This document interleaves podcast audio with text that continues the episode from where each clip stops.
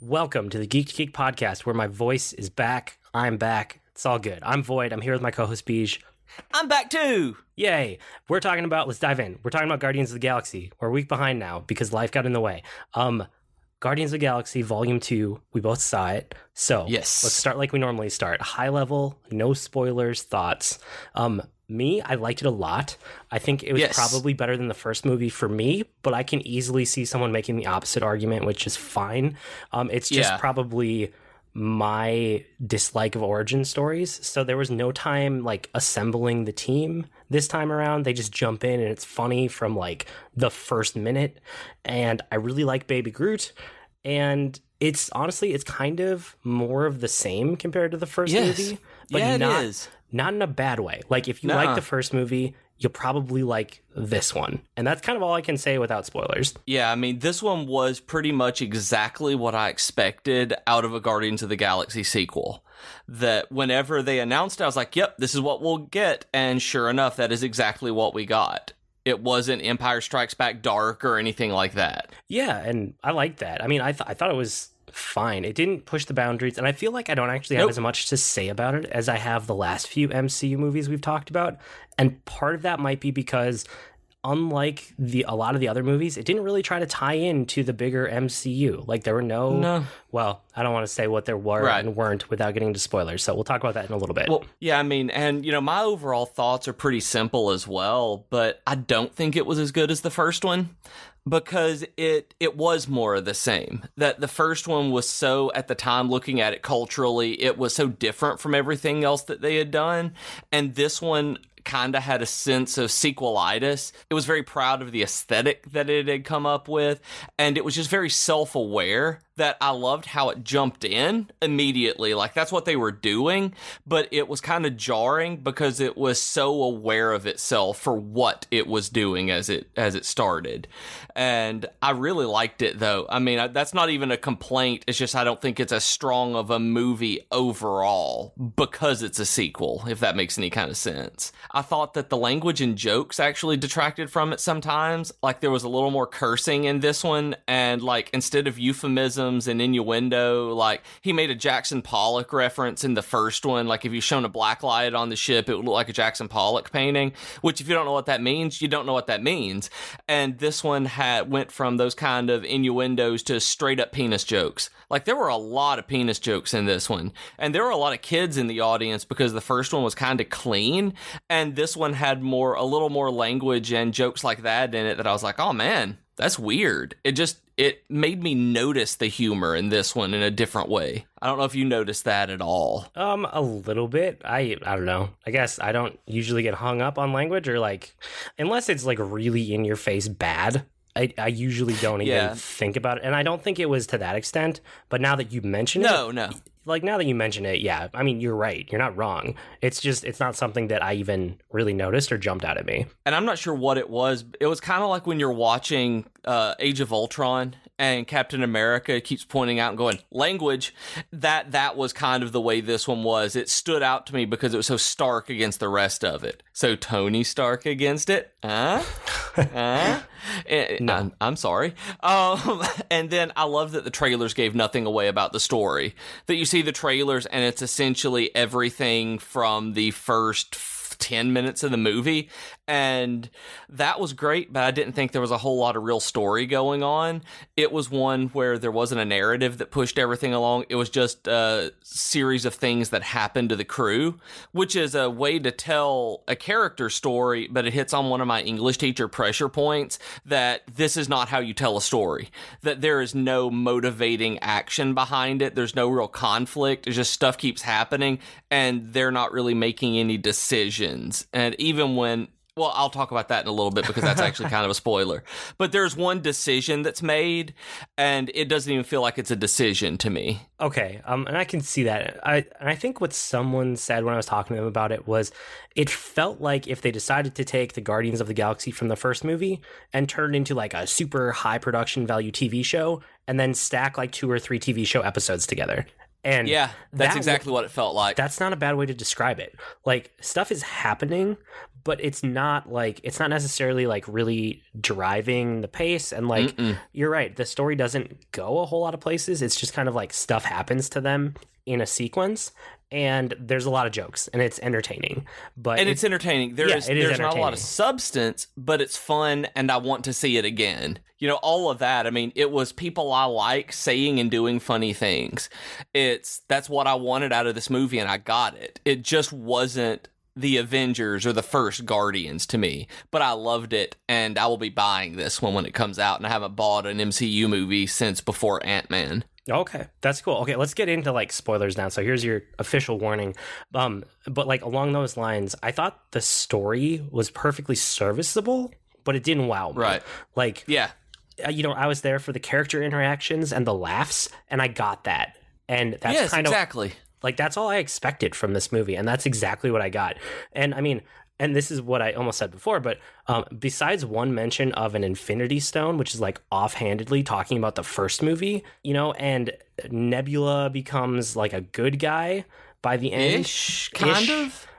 Beyond those two things, there's like almost no greater ramifications in the MCU. Like everything else was just about stuff that happened to the characters, and even some of that didn't even like make the characters grow. It just happened around them or to them. there was a little bit of growth i thought like there there were things that were discussed within the narrative that was set up and the relationships of the characters and we'll talk about some of that uh, later i think when we talk about rocket and some of the stuff that was going on with him you know the relationships and how he was driving people away but where there was some some growth but at the same time it wasn't narrative growth it wasn't greater MCU growth. It was kind of like Drax being a little more self-aware or a little more aware of other people. That kind of thing. And you know, I actually liked Drax a lot more in this one, and you can tell that Yeah. like he's grown as a character and like he's in a different place in his life or development or something.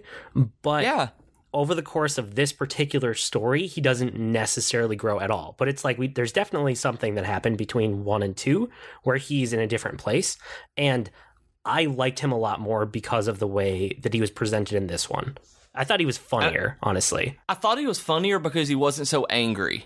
And that was one of the things in the first one that you have Drax doing all the time because he's trying to get revenge. And when he's not fueled by revenge, he's this kind of happy, funny, silly guy. And I liked it a lot. Yeah, and uh, so not just Drax, but like Baby Groot also totally worked for me. Yeah. And I just don't I know some people are like annoyed that he's just a cute little baby Groot, but I really liked the opening sequence with the monster, the giant monster battle going on. Yep. And part of it was just like, you know, the the filmmaker in me just loving that you make this giant battle and the thing we're focused on the entire time, well until the very end, is Baby Groot just dancing around. Even though all this Yep. other crazy stuff's happening in the background, like I loved that. I thought it was so well done. It was very well done. And I was afraid, though, as much as I loved that scene, I was so glad that they didn't continue that throughout the movie because it would have been really easy for James Gunn to have made this the Baby Groot show. And they didn't. He was in there a lot. He was great. He was probably the highlight of the movie overall. But they didn't make it the Baby Groot show, even though it started out looking like it could have been. And I thought that was a great filmmaking decision to to get that focus out of the way, establish it, and then just let him be there. Yeah, and like I liked him in the end too, where he was like more critical. You know, like when he helps them escape from Uh-huh. the cell they're in. I liked that part a lot. I laughed at a bunch of those I jokes in there. laughed so hard at that part when he's escaping and bringing all of that stuff back. I know that the people beside me were laughing at me because I was cackling and snorting, laugh, just going so hard at the jokes and him coming back and doing all of that. It was great. Like I loved that part. That was my favorite part of the movie. And then like I love how he's a real baby. Like he's putting things in his mouth and he like they have to like pat him out. It's like, no, don't put that in your mouth. Don't eat that. And it's just like in the middle of battle because he's a baby. Like he's a toddler. He's doing things like a toddler does, and it's great. I really I laughed a bunch when they when Rocket had to talk him through pushing the button multiple times, and then at the very end where it was actually like critical to the plot that he pushed the right one. Like Yep. I like that sequence a lot too. So like like I said, Baby Groot totally worked for me like basically the entire movie. Yeah, pretty much. I don't think there was a time in the movie where I didn't want to see more of Baby Groot, but appreciated that they didn't go overboard with it. Yes, I agree. I wouldn't have wanted like any more than we got, but I also didn't ever feel like it was just like jammed in there to be more. So it was Right. a good balance. And then like Rocket and Yondu, I thought they had the most character development in the whole movie, and like Nebula did a little bit too, but Yeah. most of the other characters didn't really change a whole lot. Even though Star Lord had like some of the biggest interactions, I don't feel like Yeah. he actually changed at all. Changed. Yeah, Yeah. and it's that's not like a bad thing. It's just an observation that I made about the movie. Jennifer and I were talking about that, and we liked how, and, and she put it really well in that this movie didn't shy away from that kind of over sentimentality that the first one had. That, like, we're friends and we can do this because we're friends. We're a family here. And that was one thing that I think with Peter that they did with Star Lord that they did really, really well in making it so that even at the end, after he went through all of this stuff, that it still came back to that. But I'm human, but I'm half human and I care about these people. And it, while he grew to that point, that was already who he was. So that's why it feels like it wasn't necessarily character growth Yeah, yeah, I can because it was already that. part of where it was in the first one, and he he did that and he liked that, and it was it was just something that they they elaborated on. It feels like more than building. And then I thought though that I liked the the Rocket and Yondu stuff. I thought that it felt kind of forced because I just thought that Star Lord and Rocket were bantering. It never felt. It felt like it. I don't know. It felt just so like Mal and and Simon in Serenity after they had already established all their relationship in the TV show that they just needed somebody to have a conflict with them uh, on the crew, and that's kind of the way Rocket and Star Lord felt. It was like, yeah, I mean, they banter, they they would butt heads, but like making them stop being friends because of that that wouldn't happen with these two that wouldn't happen with star lord because of the way that he is that was just part of his character and so for them to try that it felt to me like they were they were just trying to have a conflict to put rocket ahead at the end of the movie It- Yeah, know? and it's like they kind of resolved that conflict in the first movie, and then they did almost like Mm-hmm. a soft reset for this one, just so they could retread some of that ground and get like more Yeah. emotion out of it when they really didn't have to. Like we, they covered that already, but um, I mean, that's in hindsight. When I was actually watching the movie, like it, it was fine. I it didn't trip me up or make me stop and be like, "That's Right. wrong." You know, it's just sitting back thinking about it. It's kind of like, eh, Yeah. they probably could have done something better there. it was just that one moment where uh, Star Lord is leaving and Rocket is staying behind with Nebula, and he was like uh, something about you know if, if you don't. I don't even remember how he put it. Was what makes you think that you're not pushing us away or something like that? And I'm like, you wouldn't be pushed away by that Star Lord. You're too nice. Everything that I know about you is that you're too nice about this. And I was like, you wouldn't leave that raccoon. I was just like, that was the only point where it like that took me out. I was like, that's not you. Don't do that. Why are you so mad? Why, why are you having such a bad day, buddy? So I wanted to know what you thought of like Ego, the planet, and the you know Star Lord superpower thing because I don't think it really worked for me. Like it had ah. really really good special effects. You know the visual Yes. effects were there. The entire movie had great visual effects, and the planet and the superpowers at the end, and like making the ball out of light, like all of that in terms of the way it looked and felt was fine. But I didn't Right. like I don't know. I, the fight just didn't feel like it had weight to me. It wasn't that interesting. It, was almost like that Neo in the Matrix against Agent Smith type of thing where they can do anything, but then because they can do anything and they're equally powered, it's just kind of boring. I felt the same way about the fight, and I didn't care. That was one thing about it. I just didn't care because I, I, I don't know. There was something about him being a planet that, while I understand, kind of felt like a Star Killer base thing in The Force Awakens. We're like, yep. We've done this before. I've seen this when uh, Doctor Strange fought Dormammu. This is it. Kind of had that same kind of feeling. That Yeah. the special effects were great. It was, uh, but I thought it went so fast from I made a ball to Peter, use your heart. It's like I'm Pac-Man, and it's like I'm I'm just glad he got his giant stone Pac-Man. Like that's what I'm glad of. Like he made Pac-Man, and he didn't get his giant statue of him, but you got to make Pac-Man. It's like, but I don't. I love that part of it, but you're right. It didn't have any weight to it.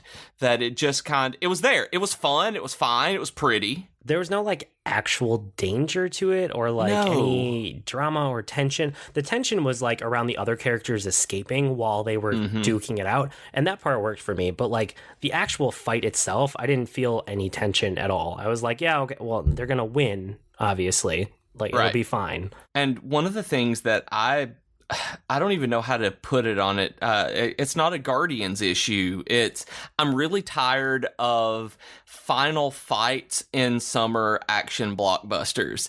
I went back and rewatched, or not rewatched. I went back and watched Independence Day, it Resurgence a few weeks ago, and it's exactly what you th- what you said it was. It was exactly what I thought it would be. But I I liked it up until the very final part when there was the giant uh, alien queen thing that was running at them. I, I got bored. It was just another big special effects fight, and that's what this one was too. I I'm looking forward to something that's not that. Yep, me too. I'm I'm right there. I think, you know, that worked 10 years ago, it worked 20 years ago. Like if you had a big special effects moment at the end of the film to tie it all off, it was great. But now it's like if you don't tie that in with something that has real weight or real like drama or danger or like emotion behind it, it's just kind of flat. And you Uh-huh. can you can feel that through it that there's no real tension underneath it. Um but yeah, And no, I know this think isn't how most of the movie going public feels. I know that a lot of people love that kind of thing, and that's what, you know, that's why the summer blockbusters are the summer blockbusters, but it's also why I don't go to many of them anymore. It's why I don't watch a whole lot of the uh, the giant action movies and special effects things. It's just like I've seen this before, and you're not bringing anything new to me. Yeah.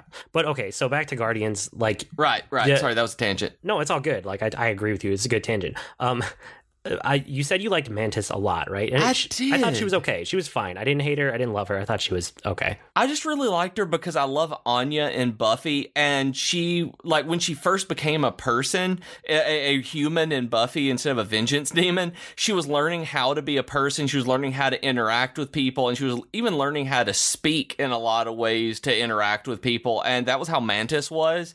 That she just felt she had that innocence meets pedantic speech it was it was just interesting to me and i just i just felt immediately familiar with her because of how much i connected with anya and buffy Okay. That's fair enough. Like I I don't feel like I have any deep thoughts about her. I thought she was okay. I Yeah. I want to see more of her as a character before I really make a judgment. I'm fairly neutral on her. yeah and I, I have her character in marvel future fight and i haven't really played with her yet so i, I look forward to that now that i've seen her in uh, in guardians the movie the, the guardians 2 here so that i know you know who i'm who i'm controlling i still play Yeah. future fight some by the way which is still astonishing because it's a mobile game but did you you you stayed after the credits right i'm assuming you did I did. Yes. No, I watched all of the post-credit scenes. yeah, where they had like four post credit scenes or something in this one. Like it was crazy and, and they were all fun. Um, but I loved Teenage Groot. I, I I just loved I am Groot. Just like the way that they were able to get the the teenage angst and eye rolling in him playing a video game in his messy room. I adored. I absolutely adored that. I thought it was really predictable. Like I, I completely expected that to be Oh yeah. one of the ending credits, like after the credits scenes. I, it was okay. I don't know. I hope that the whatever next movie, which is what Infinity War, is what they're going to be in. I hope we don't see Teenage Groot. I hope it's just a way for them to kind of, uh, like I think you said, like bridge the gap to adult Groot. Yep.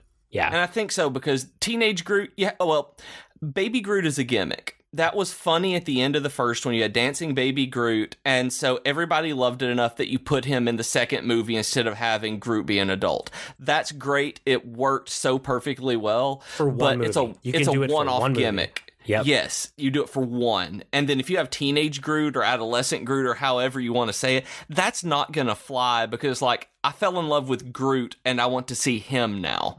That that I've seen this transition. So there was a good way to show how much time had passed, all of that between these movies as well, and like the story moving forward, and that he does go through these stages.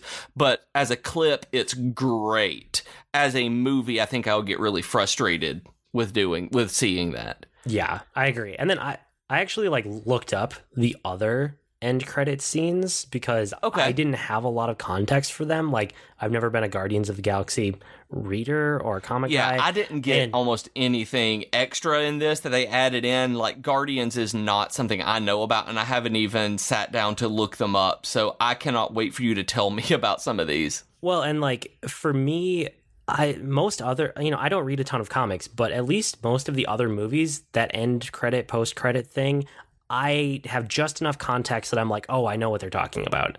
And Right. this time I had no idea for anything except for Really? like teenage Groot. So yeah, I I looked it up, and um, so Adam Warlock, I guess, is a big deal in the Marvel Yes. Cosmic universe, which is Uh-huh. the only thing in the cosmic universe right now is Guardians, but Thor, the other Thor? Thor this summer is Yeah. going to be also. Yeah. Um and Adam Warlock is the one that was in that cocoon chamber thing at the end with the golden people that I already forgot their name because they're very The forgettable. Sovereign. Sure. They're the Sovereign, and that lady's name is Ayesha. Yeah, okay, why not? And he's in there and they're growing the perfect being or whatever. And I looked him up just enough to know that he's a big deal in the Marvel Cosmic Universe and he ties into the Infinity Stones story. Yeah. So it seems like he's going to be somewhere in the Infinity Stones story, but not necessarily in like the first Infinity War movie. He might come along later or something. Yeah, Gunn James Gunn did an interview recently where he said that Adam Warlock was not going to be in Infinity War, which that's all he said. Uh, he's not going to be in Infinity War. He'll be in the Marvel Cinematic Universe later, but he's not going to be in Infinity War, which basically to me means he's going to be in Infinity Gauntlet, the second one or whatever they call it. I'm assuming it's going to be called Infinity Gauntlet, and that's where he's going to be because that was the big story that that um, people my age and our age really know Adam Warlock from. And I mean, I don't know a lot about him other than he was there. He has something to do with the Soul Gem, and he he's kind of this cosmic just super being and uh, controls all this and protects people and protects the infinity gem yeah you you got basically as much as i know and i don't think all of that is perfectly accurate but i think it's close Right. enough be- that they, they have to reinvent characters like that when they come into the marvel cinematic universe anyway. So it's close enough to have context going into it right? Yeah so that exactly. was that end credit scene. Um the one with the second in command guy who got the arrow that was just it, it was nothing from the Mm. comics. It's just hinting that like he's gonna be a, ravager captain next time probably you know? right and okay how did he get a fin they burned yondu's fin and he had one of the head fins and i thought that was the only one left or did i get that or did i completely miss something because he that shouldn't have like he shouldn't have had the head thing I don't know. Maybe there was another one around. You can hand wave it a bunch of ways. Mr. I hand think- Yeah, I don't think they actually explained it, but I think you can hand wave it pretty easily. Um, Yeah. But the other thing I thought was interesting was that group of Ravagers at the end that had all the different captains, and they kind of like got together like it was a big deal. Did you understand that one? I I didn't. I'd seen some of those characters before, but other than that, I mean, they looked familiar-ish. Like I'd seen, I'd seen art from somewhere with them in it, but I don't know anything at all about them. They're they were they look like space pirates. Okay, so from what I got, and again, not being a comic book guy, I did as best I could researching this. Um, I think what it is is the original Guardians of the Galaxy comics were actually a very super far future version of the Guardians of the Galaxy, and Hmm. it was totally divorced from like everything in the modern um, Marvel world at the time, and that was this set of characters essentially. Hmm. And when they went to modernize Guardians and bring it back, they made them kind of what we know and love today, you know, from the movie and brought it back to this timeline as like, you know, these are like the original Guardians. Um, okay. so it looks like those ones that we're getting together are the very first Guardians comics ever made, that in the comic universe is way super far ahead in the future, but it looks like they're kind of reinventing it for the MCU so that Yeah. maybe this was like a precursor version of the Guardians instead of a future Okay. version. Do you know what I mean?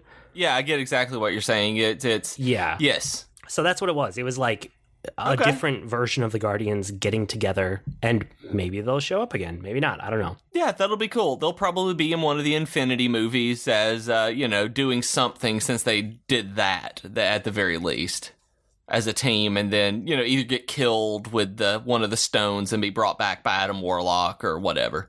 And before we wrap up on Guardians, because we have a lot of geekery I want to get to, I'm excited. Um, I it's funny. I just noticed, like, we're at the end of our notes for Guardians. Essentially, we didn't talk about Gamora once. I think she was criminally underused in this movie. From She everything was. I've heard from other people, she's supposed to be like one of the most like badass killers in the galaxy, and she is. she never is like that in these movies. She's just kind of there to be like a female love interest for Star Lord, and it's it's not even something that I noticed until like now, right? Weeks later, thinking about, I'm like, why isn't Gamora on this list?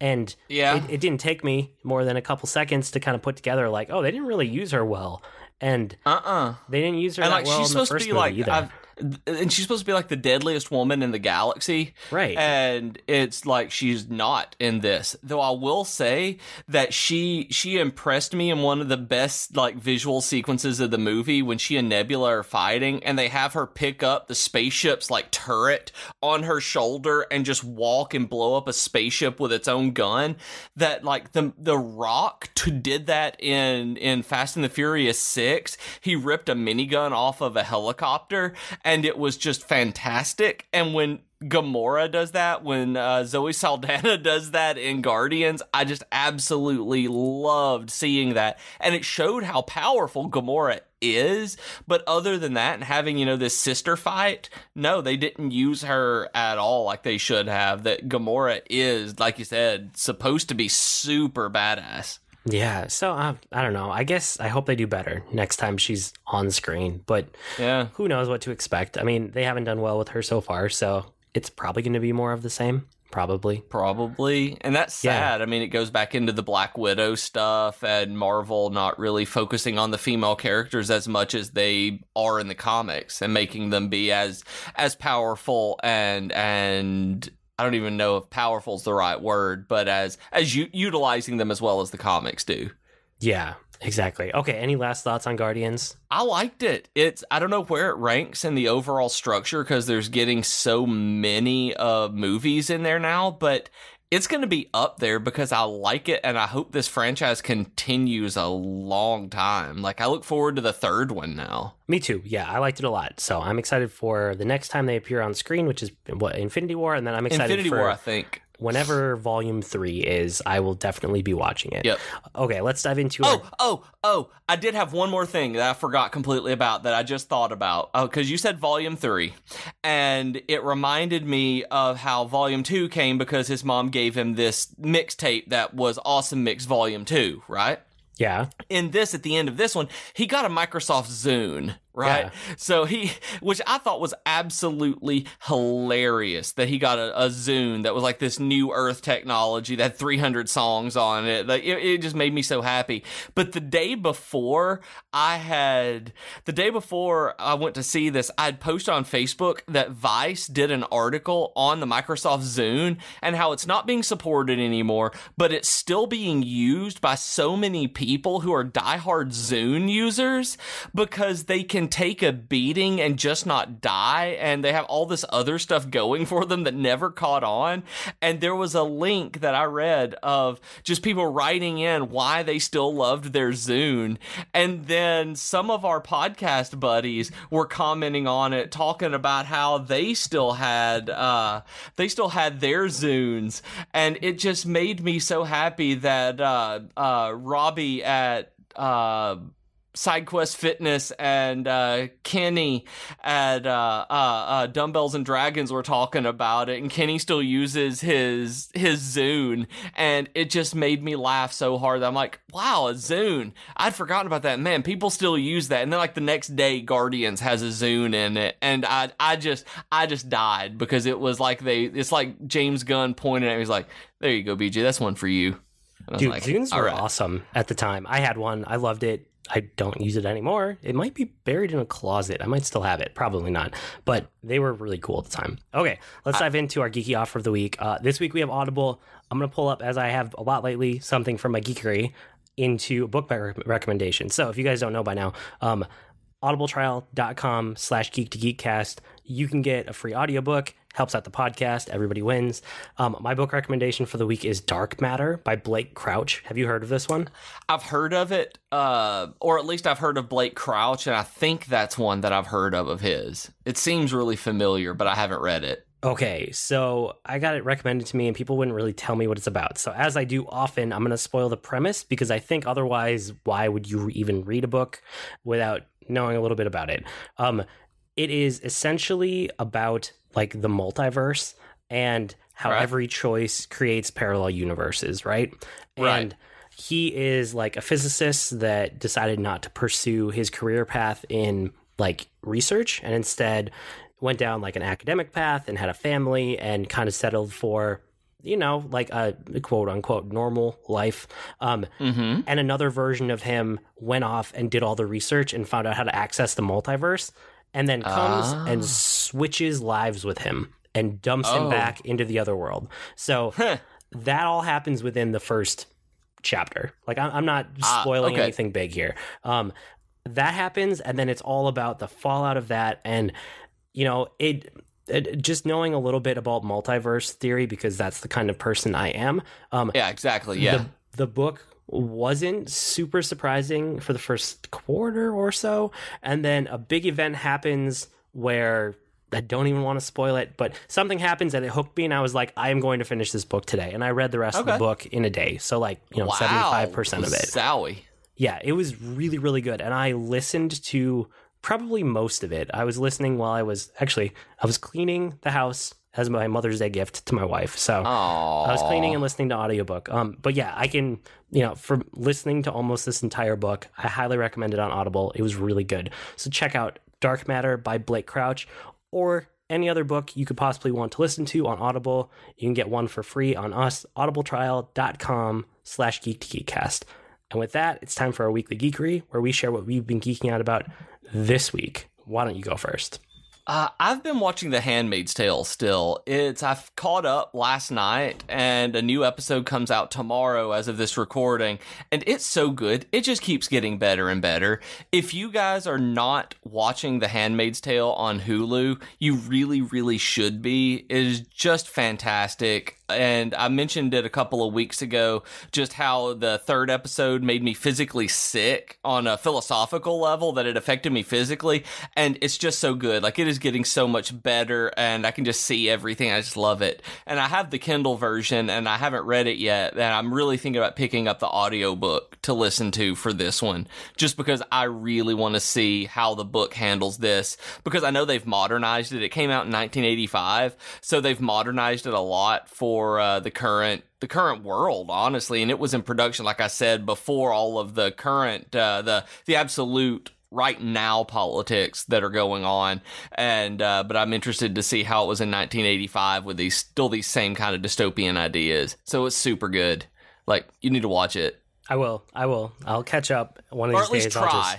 at least no, see if I'll, you like it. I'll try it. I'll probably watch however many episodes are out one of these days just in one shot binge it. Yeah, I get that. I think you would like this one.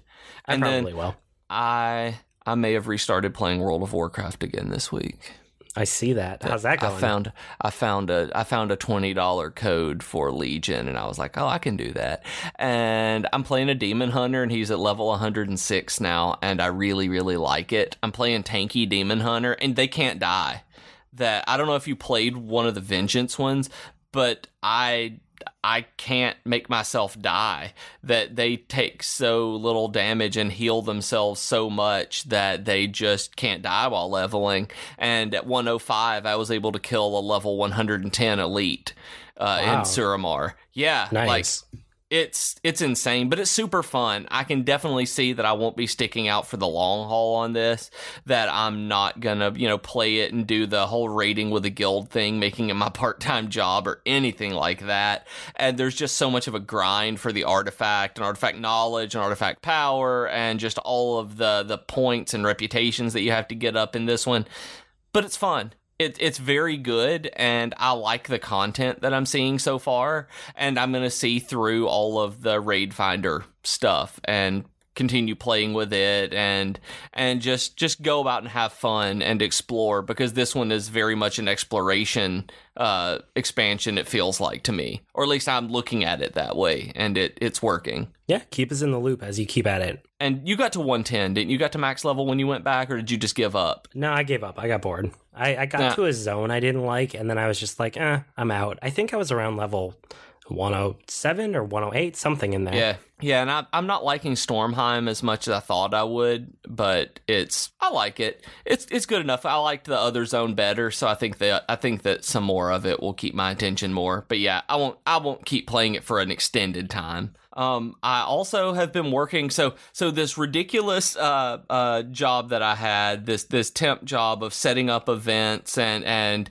and tents and all of this that just beat the living crap out of me did get me into being their web guy. I'm going to be their their tech guy, and it was a way I found out later. I, did, I don't think I even texted you this when I came in for a tra- software training that they were having uh, later last week. Uh, the the one of the owners who I know, he was like, "Ah, so you showed up," and I was like, "Well, yeah." He was like, "That's what we needed." He was like, "You came back day after day after day," and apparently that's what they've had problems with people doing.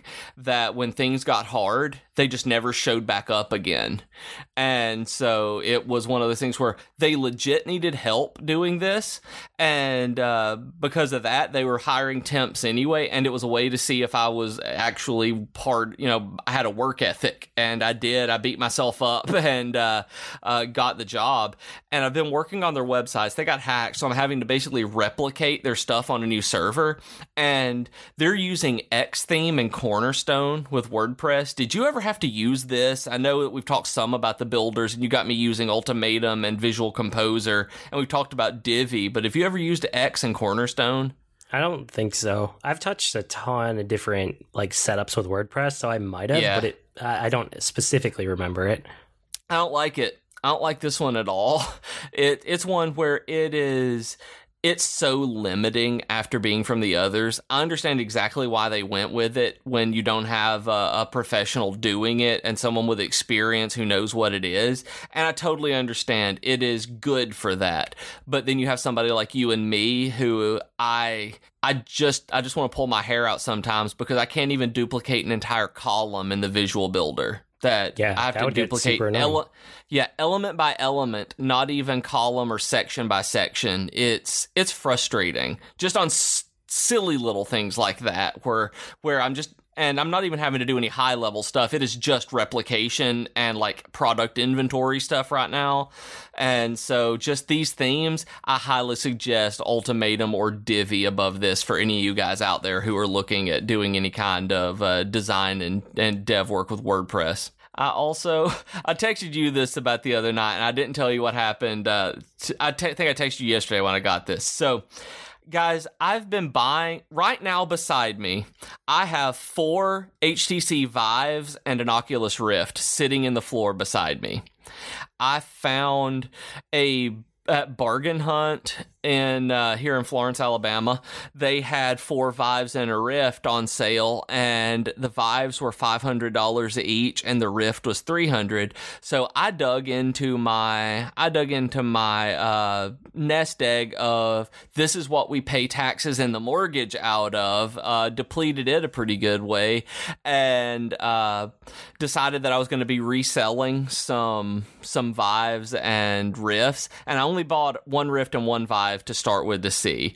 That first night, they got bids on it where I would make about $300 on both of them. So I went back uh, somebody the next day had asked me if I would buy it now, but I, I, already had a bid on it. So I went back the next day and bought three, the three remaining Vives, and I had someone buy it today, just straight up buy it now off of one of them for seven hundred eighty four dollars for me. So I made almost three hundred bucks off of that one, and it's like.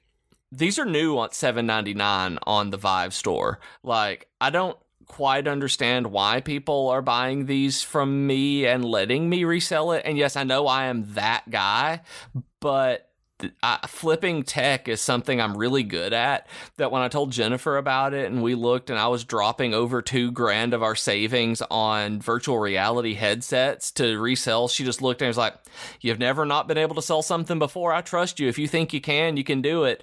And then got all of that. And it's just like, wow, people really do buy these things like they like it looked like they would. And so so i'm excited. I'm going to be able to to uh to pay a few mo- a couple of months of uh, my more actually i'm going to pay off my laptop with the money i'm making off of these. Sweet but are you going to try one?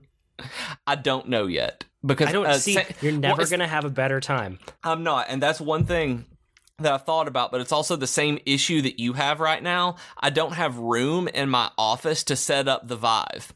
That the way that it's set up to put all of it to move around, since it has to be on a computer, I don't have a place to put it. Okay, but drag it out to your living room for one night and actually experience it because you're not, you're not gonna buy. I know you. You're not gonna buy this version of the hardware. You're not gonna own it until at least version two or three, or maybe never. So yeah. make the effort and just do it. Like just spend a night with it. Does I do have a question about that because it may be easier for me to be able to use it on my new laptop on the MacBook Pro from 2016. Well, and I got a good one where it should be able to run everything and do it right. Is it Mac compatible? Do oh, I have, have, no idea. I have no idea. I didn't know if you used any of on your Mac or if it was your desktop on your Windows machine that you used it for. No, I never do PC gaming on a Mac. I, I do it on my Windows machine. Okay, cool. I probably will before these sell, but but yeah, um, I'm that guy and I'm really excited that I also feel like a tremendous jerk because dropping that much money at once feels really bad anyway. I hate it. And going in and just spending that much on virtual reality gaming made me feel kind of like a turd. I was like, look at me buying these three virtual reality headsets. I'm just like, oh man. I don't know, man. But yeah. It's an investment. It's not like you're just it buying is. them. It's different. Oh yeah. And there's a 30 day return policy. So if I can't for anything, if you have the receipt, so it's like if these don't sell and, and make a bunch of money, which I think they will based on the evidence right now, it's um I can take them back and get my money back. So it's a win-win for me either way. Sweet. Anything else this week? Um working on starting to run again um because I I getting fat to be completely honest like real fat like it's it's bad. So i got to start running again and i really am getting my head around it right now. Um the being physically active uh doing the event setup really helped but i pinched a nerve in my back and so i'm waiting on it so i can actually move around. I can't lift one of my arms very high at all. So I'm at the while I'm doing that, I'm doing research for new running shoes because the Nimbuses that I have just don't work, and I'm going between the Altra Paradigm 2 and the Mizuno Wave Rider 19, and I'm gonna have to go try them on. I think because Sergeant Bilbo said that he has the Mizuno Wave Inspires and loves them, but they're a stability shoe and they don't work for me, so I need more of a neutral runner. And then my favorite shoe that I love, the Altra Olympus, the new versions of it went from it went went to a full trail shoe instead of a road trail hybrid, which I really liked the rugged durability of the first ones, but they've moved straight into being trail now. So I'm probably just going to get the road version of them with the Paradigms or the Wave Rider 19s, which are kind of the one of the higher end uh, Nimbus Asics Nimbus level uh, cushion shoes. So I'm looking forward to uh, trying out those. Those may be my new shiny I was talking about last week. Most of that was gobbledygook to me, but I'm glad you're excited about running again. I got to get back to running too, but my problem is that I just got over a really horrible sinus infection, which I'm sure is because my allergies are acting up. So I checked the pollen count, which I should have done weeks ago, and it is True. literally off the charts right now in Minnesota for Oh no. yeah, it's like, you know, out of 12, like their index or whatever, it's like at 12, which means it's probably higher than that. This just the scale doesn't go any higher. So I'm kind of trying to stay inside until that dies down. Um, Can't in- blame you. No, we're in like the worst part of spring for it right now. So give it a couple weeks, I'll get back outside. But right now, I'm kind of being an inside person, which I just don't want to get sick again. It'll be fine. Um, but yeah, I, I also have to get back to running. Um, so before I get into my geekery, did you want to ask anything about Thrawn? Because I know I mentioned it last week and we didn't get to talk about it. And I know you've read some of it in the past, right? I've, I've read all. I read the old stuff. I don't know anything really about this new one, and how. Basically, just how is it? Is it? I- It's I better even than the old one. I, I like it a it lot really? better than the old one. Yep. really. Why? I I don't know, maybe it's a more modern writing style, but honestly, I just I liked this depiction of Thrawn better, and a lot of it is from Thrawn's point of view, which I think is super That's cool awesome. because it's like how he's thinking through things and why he's doing what he's doing. And if it's not from Thrawn's point of view, most of the rest of it is from his like second in command's point of view, who follows Oh. him throughout like everything that he does. Do I have to have finished Rebel season three to really understand Thrawn? No, and in fact, what I was trying to get to last week, and maybe I was incoherent because I was sick, but it's actually better to read Thrawn first because it Okay. ties into Rebels season three, but it happens before. I got you. Okay. Yeah, so I would read Thrawn before you go back to Rebels. Okay, great. That's something I think I picked up the audiobook for it recently on Audible, but I don't remember if I did. Maybe it was something else. But yeah, that's that's one where I could definitely see the audiobook being great for it the way that they do the production on Star Wars audiobooks. Yep, yep. Next time you get a Star Wars itch, read Thrawn, and then it, you can probably transition from that into Rebels again, and you'll have a good time. That was actually my plan if it was good to read before. I wasn't sure wh- exactly where it came in the in the narrative. Yep, it's good. It's good. Um, and then Mario Kart 8, I'm still playing it a lot, especially with my daughter because she loves Mario Kart. Um, Right. Mario Kart 8 Deluxe. I keep forgetting to put the Deluxe on the end.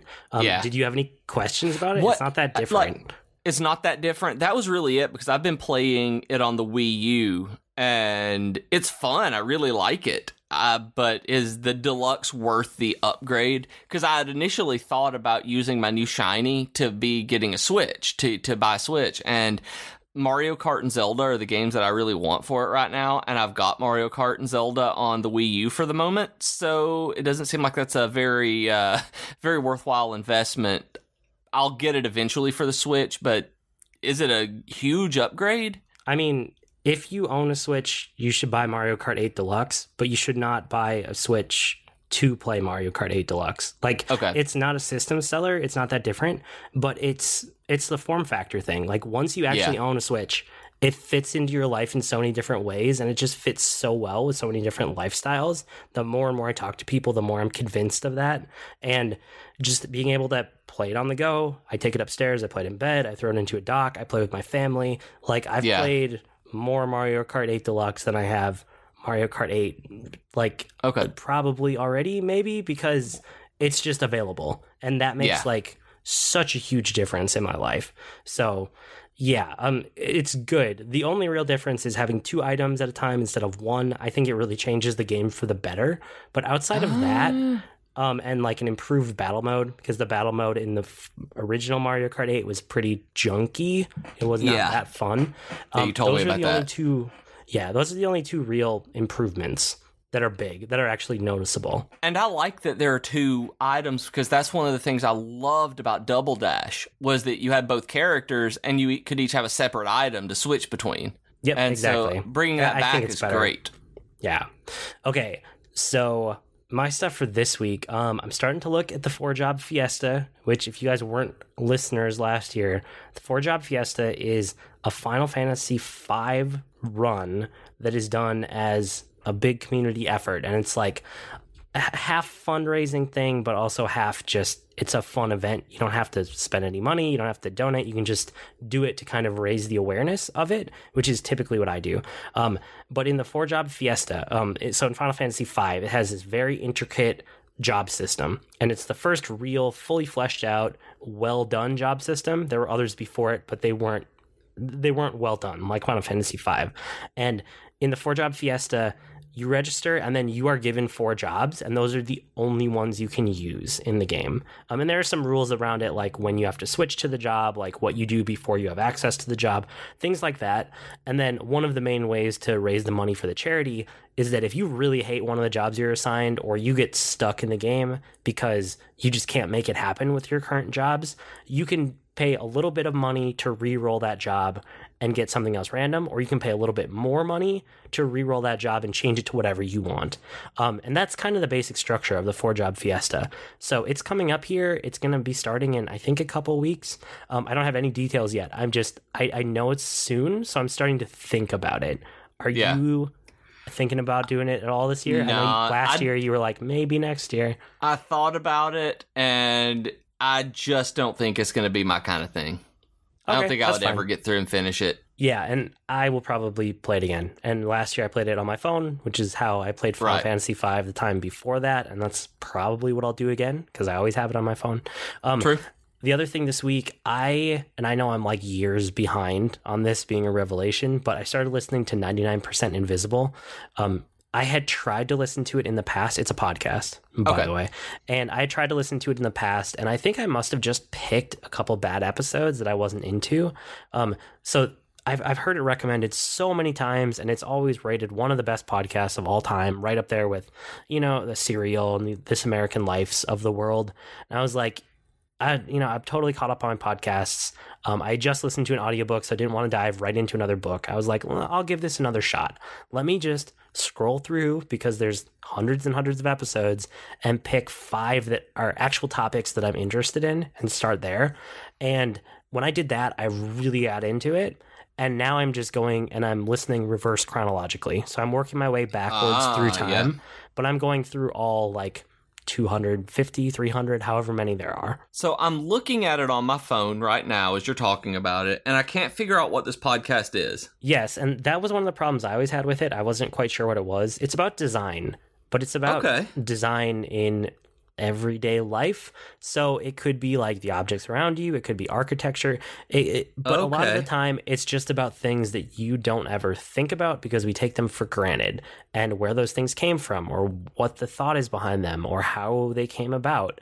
Um, it's all of these little things. And sometimes it's almost like trivia and like fun stories about things and other times it's almost like revolutionary to hear how some of these things came about i guess that's the best way to describe it um i don't know i don't know how they self-describe but it, it's something Wow. along those lines Yeah, that sounds actually pretty interesting. That's something I'm very interested in too. That that I've been looking into and reading a lot more about design and that kind of uh, not necessarily civil engineering. That's a weird way to put it, but just how everything in the world is put together and good design is, I guess, like they said, 99% invisible. Yep, it's really, really good. So, like I said, I'm super late to the party on this one, but if you guys are too, I'm right there with you. You should take a listen. I was going to say take a look, but that doesn't make sense. Um, yeah, have a website. You can look at it. Yeah, it's good. And uh, I also started rewatching When We Left Earth. Have you ever watched this one? Mm-mm. Don't know Um, anything about it either. It's a space documentary that was done by, I believe, Disney. And Okay. so they spent the money to like do it really, really well. Um, and it's basically the space program from the start of the space program all the way through like the space shuttle, like kind of the end of the space shuttle era. Not quite that far, but Okay. somewhere in there. Um, and I, for a long time, I had it on my list to go back and rewatch this. And it was just one of those things that, like I said, I'm trying to rewatch a little bit more this year, replay a little bit more. So this is part of that. And I sat down and I started watching the first episode, and my daughter, who I had already tucked in for the night, came down. She's like, "Oh, what are you watching?" And she loves space stuff, but Oh. she has never actually like she doesn't sit down and watch TV with me. Like she's hasn't ever been at that age yet. Like Right. she kind of squirms a little bit too much. She can't really sit still, you know. Um, Mm-hmm. and she wants to multitask. And she was like, "Oh, space, can I watch this?" And I was like, "You can watch it with me, and we can talk about it, and you can ask questions, but only if you'll actually sit and watch it. If you're gonna get up all the time and be distracted, you're not gonna watch it with me." And she's like, "Oh yeah, I'll try." And she sat down and we watched three episodes back to back, which was just amazing for me. Wow. So we did that, and then she, I was like, "Do you want to watch more?" And she's like, "Oh, I really want to see the end of the Apollo missions because I know uh-huh. Apollo 13 didn't make it to the moon because that's something Right. that she picked up because she likes space." And Yeah. she's like, "Oh, I want to see the end of it, but my body's tired." She's like, "If I go to bed, will you promise not to watch it without me?" And I said, "Yes." Aw. So I've been watching it with her whenever she has time. So we're about it's it's only like six or seven episodes, and we're like four or five episodes into it. We're almost done, but I'm going very slowly because I want to watch it with her, and that's You- really fun for me. Oh, you have made my insides turn to goop. Oh no. That's kind of gross. That- um, But yeah, so it's- sweet. so if you guys like space, um. This kind of ties into. I don't know why I didn't think about this when we talked about documentaries the other week, but Yeah. this this is one that I really really like. It's it's super well done. And I didn't even think about right now when you were talking about watching a documentary. It's just so normal for me to watch documentaries that it's uh it's just like, oh yeah, documentary and I d- didn't even think about how that's not really your thing.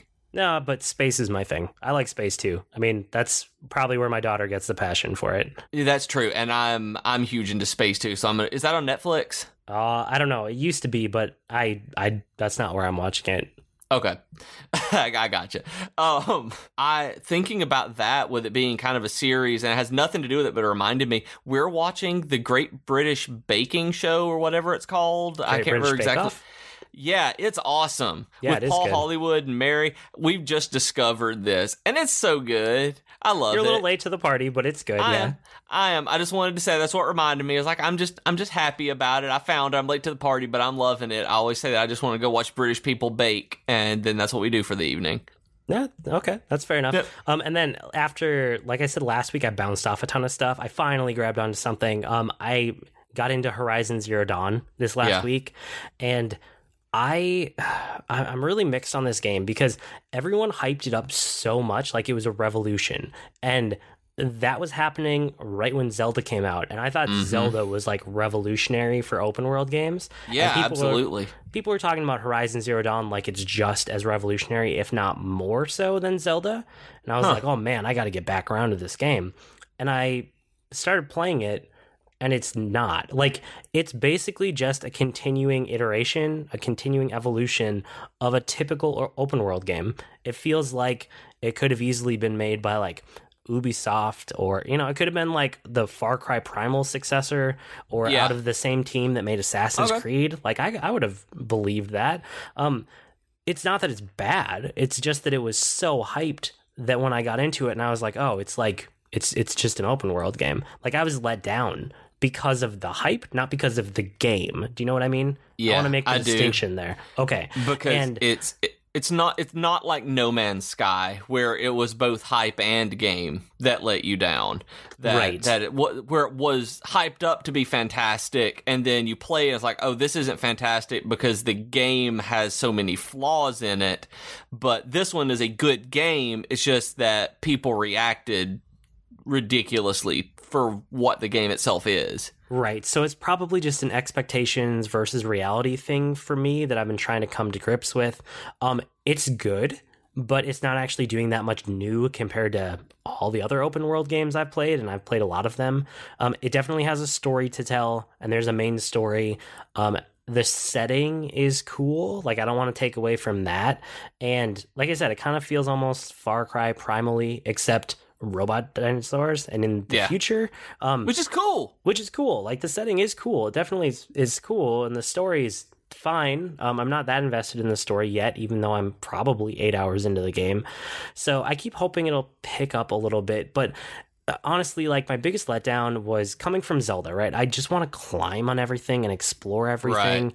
And like there are little j- rocks I should be able to jump on. And it, she's just like, she's jumping higher than the rock and she won't go on top of it. And I'm like, oh, it's just, it's infuriating. And the, the saddest this game made me was when I tried to like walk over the edge of this cliff because I was trying to get to an area and I was like, I bet I could jump down there and not die. That looks like an interesting place to Right. be. And it just got this big warning on screen that said can't enter this area. Like it was just it was a straight up invisible wall. And coming from Zelda where I can climb on everything and explore anywhere I want, it was just it's such a letdown in terms of traversal. And Uh-huh. like one of my absolute favorite things about open world games is the traversal in them. If you don't give me interesting ways to go like across and explore your open world, I'm not going to enjoy it as much as you want me to. And that is the biggest problem I'm running into with this game. Like, you know, it, it's one of those things, you know, how everybody holds up, what is it, Spider Man 2 on like the PlayStation or PlayStation 2 as one of the best Spider Man games ever because of the web swinging. You know what I'm talking about? Yeah, Uh-huh. because it's the one that got it right. Um, that's the kind of thing I'm always looking for in an open world game. Like I loved the original Crackdown because it was so fun to jump around in that game, and like I would just jump all the time, and that was my favorite part of that game was the way you could jump. Um, and this game's traversal is just like running and then climbing. But when you climb, you only climb on things that are yellow. Like it's so oh. blatant that like here's the spot you can climb, but you can't climb right next to it, even though it looks like you should be able to. Oh, and coming from Zelda, that's painful Yeah. because I would get latched onto things I didn't want to climb. And I can't And- help but feel that if I had played this game before Zelda, I would have rated it much higher than it looks like I'm going to be rating it. Yeah. Yeah. And that that sucks. That sucks because of the time and effort that was put into this game and the quality that this game is, but coming off of something that is just as wonderful as Zelda, it's it's like watching the Avengers 2 hours before you go to see Justice League. It's just not a good idea. Yeah, so if you know by now, because you've been listening, if you know that your tastes are similar to mine and you haven't played Horizon Zero Dawn or Zelda and you're looking at both of them, do the opposite of what I did. Play Horizon Zero Dawn first and then play Zelda. And I think you will have a better time than I am having. Um, but with that kind of stuff said, um, I still wanted to say like hunting dinosaurs is really fun in this game. Like it's cool. I mean, they're giant robot dinosaurs. What's not fun about that?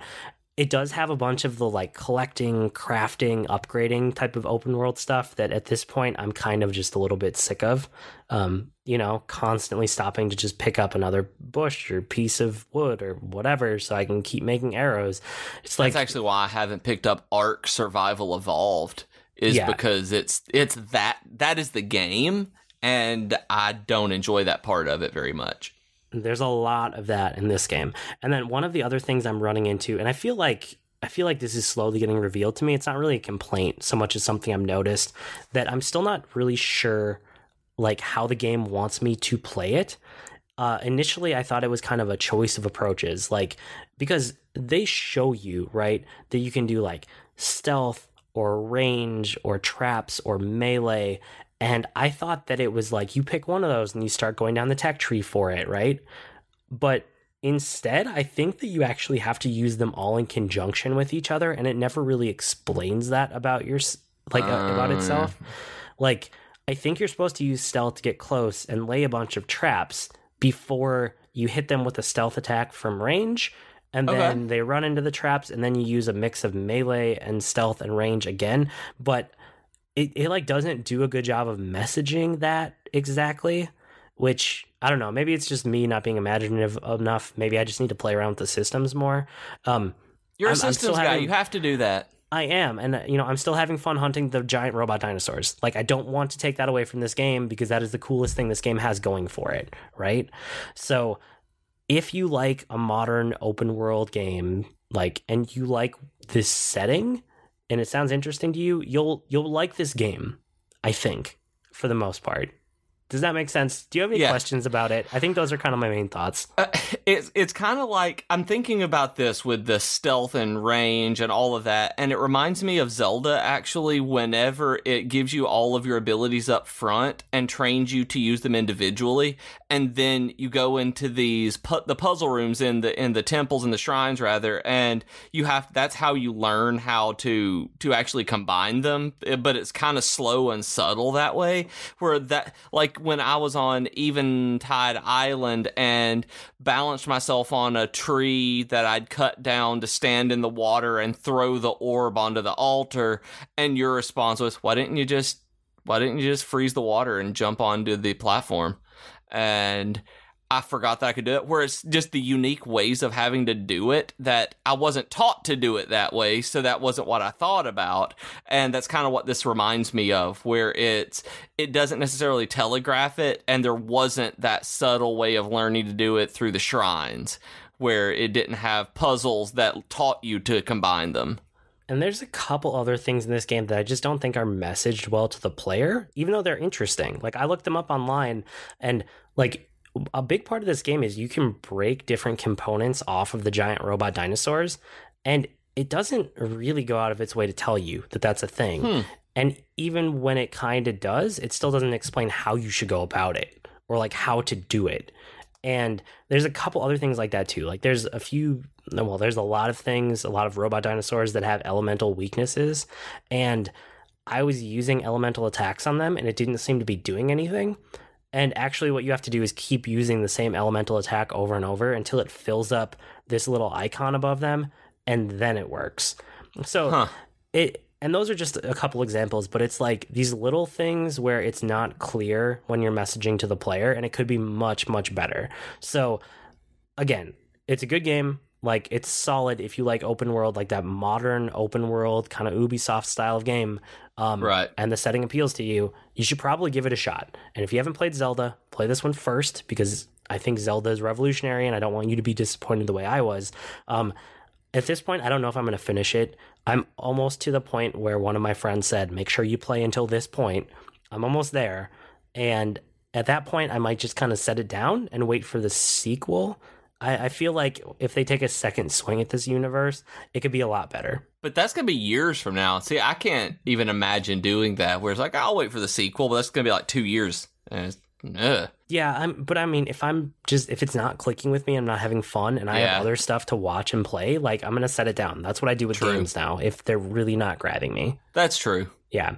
So I'll report back next week. I think by this time next week, I will have decided whether I'm pushing through to the end of this game or whether I have set it down and moved on. So you guys will find out by about this time next week. With that, that's probably the end of the show. It was nice. It was nice to have a real show. It Don't think? was. It was so nice to be able to just sit down and things are normal and just Yes. do this. It's like this is this routine is just it's just so happy time. It's soothing. Okay, you guys can It is to us with- soothing.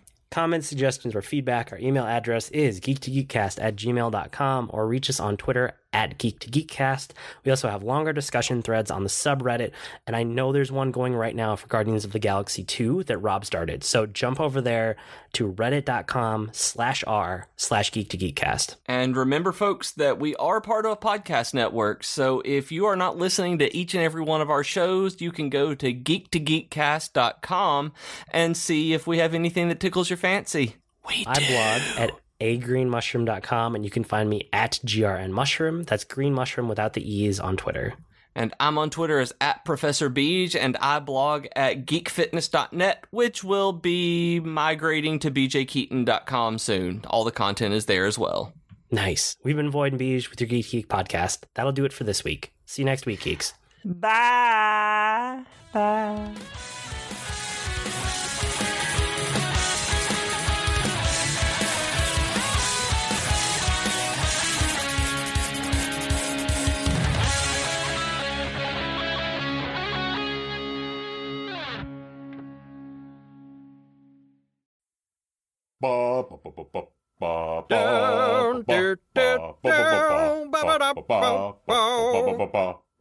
Comics. Hey everyone, this is Rob, your friendly neighborhood comic geek. And this is Liam, the, the languishing, lascivious Liam of Langley. Wow, that was extremely illiterate of you. Well, I try. We are the hosts of The Comic Box, part of the Geek to Geek podcast network. So join us. Bop, bop. Oh, yeah.